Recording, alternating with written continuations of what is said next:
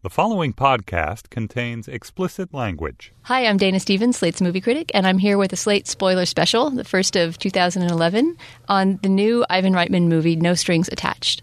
Joining me in the Slate studio today is Lindsay Robertson. Hi, Lindsay. Hi, Dana.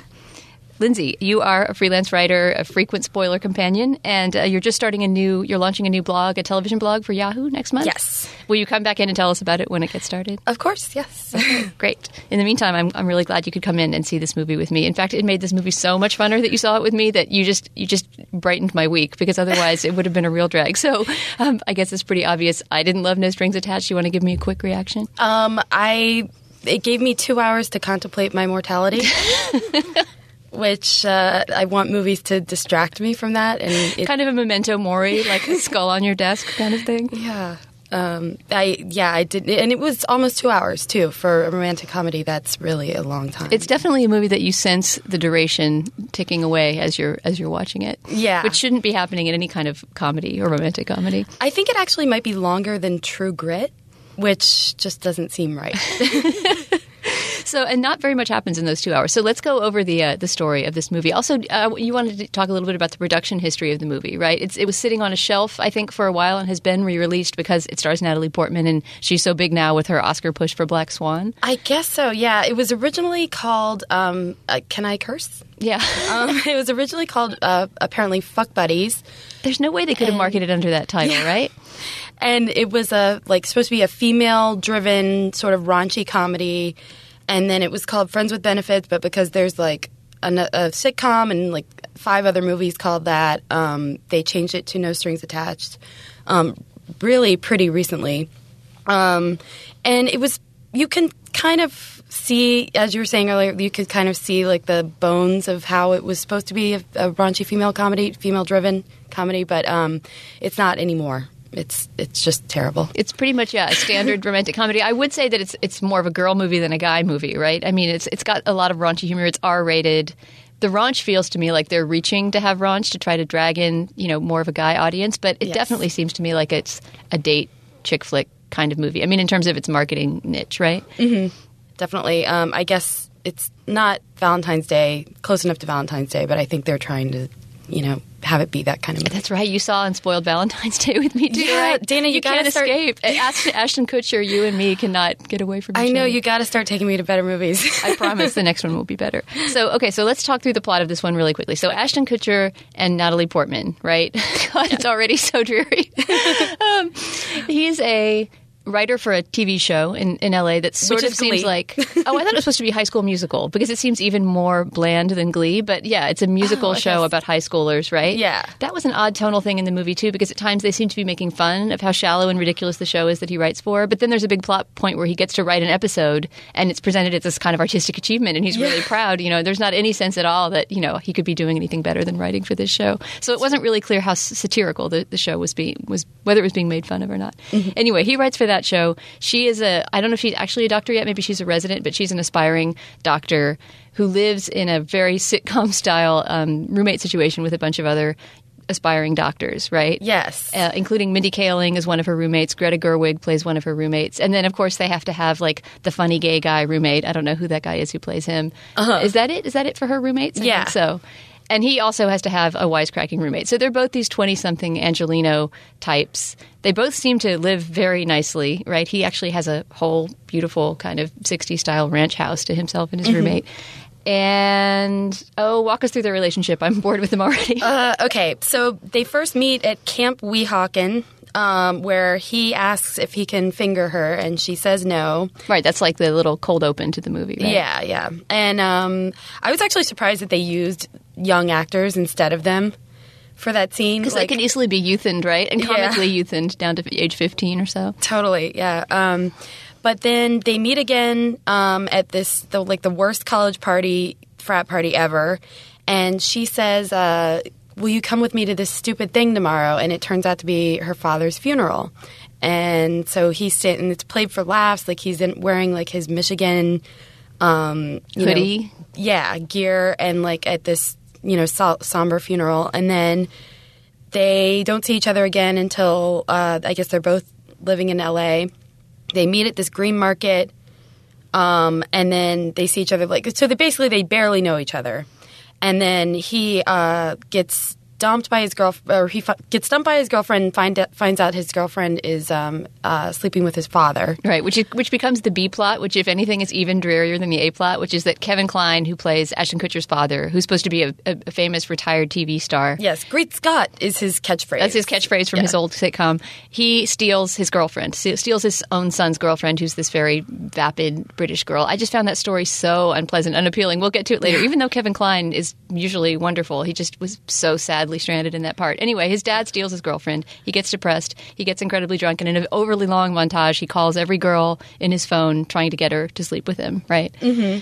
And so basically, he sort of this is all in the trailer, which I, has been really ubiquitous. So I feel like everybody's seen the scene where like he's sitting on the couch naked. He wakes up on the couch naked, and like all of her roommates are like messing with his head and and saying that they slept with him, and he you know are making him think that. And then for some reason, he Natalie Portman does have sex with him in the morning.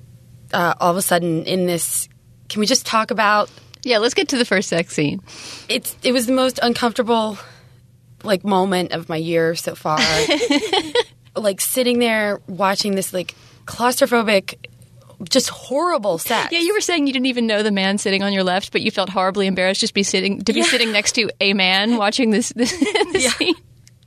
um it was just Well, the weird thing about it is that it was really bad sex that was presented by the movie as good sex. Yeah. Right? And she essentially tells him at one point, you have 45 seconds to finish or something. It was so gross.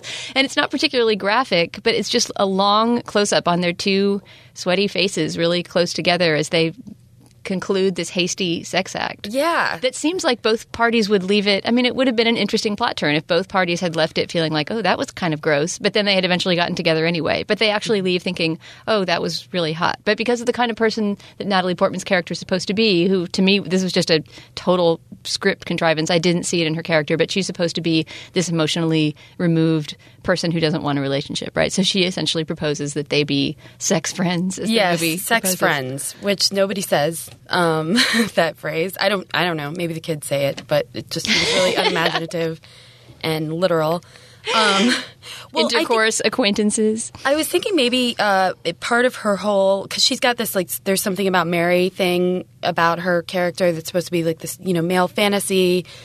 Um, you know she's a doctor, but you know she's she plays golf really well and you know drinks and like all does all these things. It's like really reminds me of there's something about Oh, and the big classic thing is like, and she eats like a horse, right? The Yes. super, super skinny skeletal girl who eats giant breakfasts. Yes, that's another thing. And then, but maybe I was thinking maybe that bad sex was like part of the male fantasy. It's like, oh, I found a girl who likes bad sex. Like, yay! You know, I don't know, but it was oh god, it was it was awful. It was just don't see it. Please. You know, I guess everybody listening has already seen it, so I'm sorry. Well, what is there to spoil in there? What what can we give away? I mean, I think it's pretty inevitable that we know that they're destined to end up together at the end. Yes. but there are some moments along the way that were sort of surprising. I think the most surprising thing to me was just the. Um, I don't know the general cynicism of and sourness of the world that this movie takes place in. It's not the only romantic comedy recently that's taken place in that kind of world. It, it made me feel like if this is in any way a missive from the lives of of twenty somethings, that it would be really sad to be a twenty something right now. I hope and I think that it is not any such missive. But I did read a review by a critic who's a lot younger than me who was saying, "Oh, this is, seems very true to the way a certain sector of twenty something Angelinos live now," or something. And I thought, God help them. Yeah, um, it it seemed like well, Natalie Portman is a crazy asshole in this movie. You know, she's she's just violent. And Oh, that's right. She physically mean. attacks him at one point. That's something we should talk Yeah. about. They they have this one date after they've been sex friends for I don't know. It seems like a few months in the movie's time frame or something. And and he tries to take her out on a real date because one of the twists, I guess, or the the reversals is that he's the one who's more into a relationship, right? And she's the one who's fleeing. And uh, and they go out on this date, and at a certain point, for a fairly unmotivated reason, she jumps on him and starts hitting him and punching him to the point that a security guard has to break them up, which could have been a moment that the movie went sort of dark, like, oh, actually, she's this girl with violent tendencies, you know? but I guess partly because Natalie Portman's so cute and tiny, which becomes the joke, and he says, like, you're no bigger than a hamster, and, you know, you can't, you're, you're Rick Moranis and all this stuff, and she's so tiny that she's not a threat to him. So then I guess we're not supposed to care that she's the kind of person that just socks her boyfriend. it just Yeah. seems disturbing. It was. I mean, she's she's selfish and I, she's just awful. Like he's gonna have a terrible life with her. I guess that's sort But of. But the movie doesn't know that, right? I mean, Yeah. the movie doesn't seem to have any idea that she is a, a total jerk. yeah, she's just closed off because her father died. You know, that's how they try to paint it. Um, I guess like one spoiler would be uh, the moment where she really realizes that she should be with him is um, when her mom tells her, "You've tried not to get hurt since your father died for me, but go ahead and be hurt. I can take it.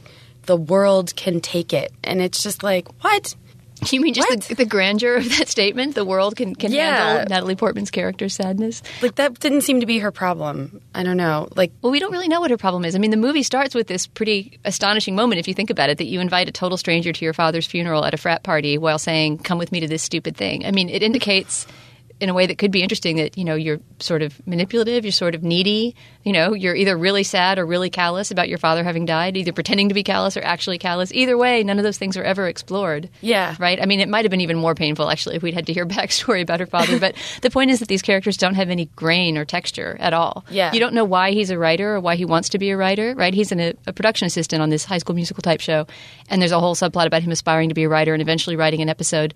But we never see him, you know, struggling with any kind of anything creative or or expressing any real dissatisfaction. In fact, it's it's remarked on at one point that his character is this really happy guy who's always happy. Yeah, right. And we know writers, they're not ever described as always happy. I mean, that could have, that could have given him so much more interest too. You know, let's let's talk about the performances too, because this was basically released because of Natalie Portman. People are going to go see it because of Natalie Portman. My theory is that the reason it has fifty seven percent rating on t- Rotten Tomatoes now is just because there's a lot of Natalie Portman fans who really Yeah. want to like it because they like her. And I myself have always been someone who is on the border between indifference and dislike for Natalie Portman. I will say that in her last couple of roles, this and Black Swan, I mean, I see that she is a very hard worker as an actress. You know, I mm-hmm. see her really laying it out there. She's not at all phoning it in. I may not find her the most nuanced of actresses, but I think she provides some of the draw and some of the appeal for this movie. I still find her irritating, but I have to say that she's trying to go the distance and make this a good romantic comedy. Would you agree? Um, yeah, yeah, definitely. Um, she's trying to be a comic actress, but I think She's not one of those co- comedian, you know, romantic comedy types that you want to reach out and strangle, right? Like um, like true. Katherine Heigl or who's well, Sandra Bullock is kind of becoming that way to me as well. Um, one thing, Natalie Portman, like in this movie, she's supposed to be this like very sex positive, very sexual, um, just sort of like dirty mouth, foul mouthed girl, and like she doesn't, she can't do that. Like somebody should say no. That's you'll never be able to do that because she's such a goody goody, Right. You know, and it's not just her Black Swan role. You know, like she's just a goody goody, and that's what she. I don't know. Maybe she can take special acting classes or something. But I mean, it'd be like if Gwyneth Paltrow sort of played this kind of role. It's like, no, you can't do that. You know, it's not believable. Right. Which to compare it, um, contrast it with like a really, I think, overlooked comedy, Going the Distance, with Drew Barrymore and Justin Long from last summer. That was also like a sort of raunchy, like the you know they made lots of like penis jokes and stuff like that. But like when Drew Barrymore did it, it sounded completely natural and it was exactly what she probably is in real life. And um, when Natalie Portman does it, it just seems so weird. It's like, oh, you can't do that. But Drew Barrymore also had so much better lines in that movie. I mean, Yeah. I, I, I Going the Distance was not perfect, but in terms of the characters having some grain and texture, exactly what I was complaining about with this movie, that they're sort of like two slippery Barbie dolls being rubbed together by Ivan Reitman, the director. I mean, Justin Long and Drew Barrymore seemed like real people who were really laughing at each other's jokes, and some of the jokes Yeah. were funny and worth laughing at. Not only his, but hers, and that in itself was really refreshing. That there was a funny woman in it, and we weren't laughing at her; we were laughing because she was consciously trying to tell jokes that were funny. Yeah.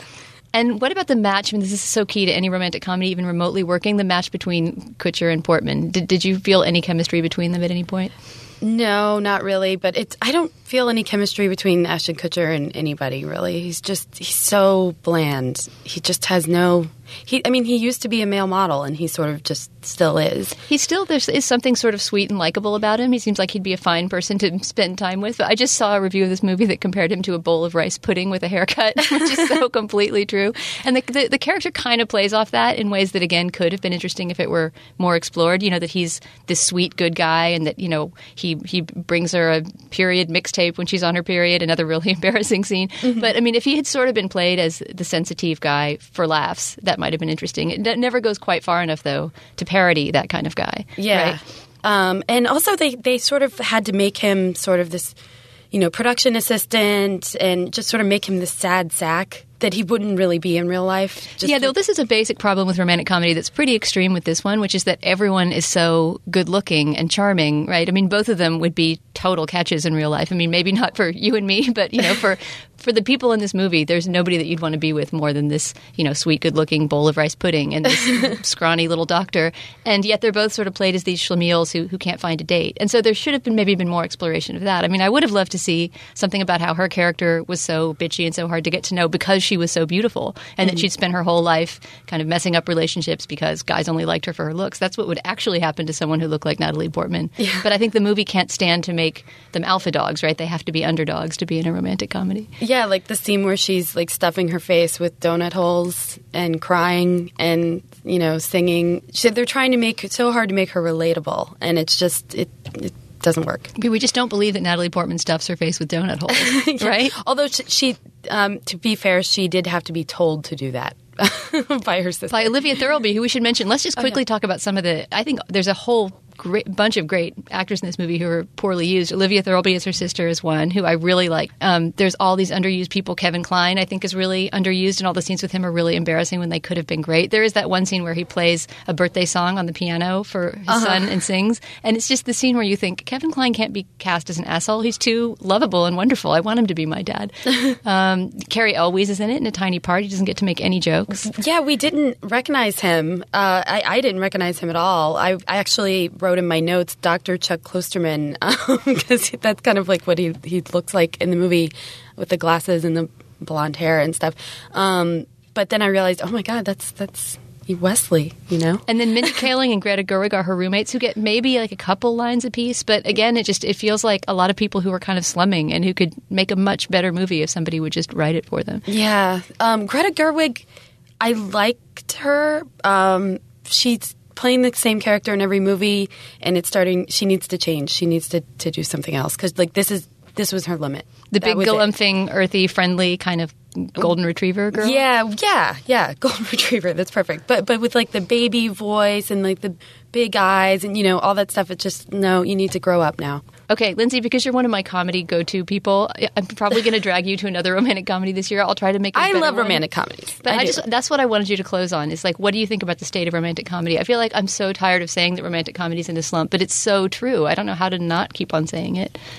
Um, well, going the distance was good this year, um, last year. Um, yeah, this, I mean, nothing's really keeping these characters apart. I guess they're just trying to find new ways to keep them apart. Um, I mean, th- this was their attempt to sort of do like the opposite of like the needy woman thing and like have her be the one who's like, I'm not going to get in a relationship and like blah, blah, blah. And like, I can sort of see how that was originally the idea like oh what if we kind of switch things around and like the girl didn't want a relationship or like blah blah blah but um it instead they just turned her into an asshole and they didn't make her human and there are plenty of i think women out there who are like that but aren't assholes You know, I actually have to say that I fault writers in some way. I mean, I can't really fault Ivan Reitman, the director here. I just feel like he wasn't given good enough material to work with. Mm-hmm. And he has clearly a comic touch. It's the guy who made Ghostbusters, although his last few movies have, you know, been in a slump. I just feel like if somebody would hand him a good script, he could make a good romantic comedy. And ultimately, I mean, that is,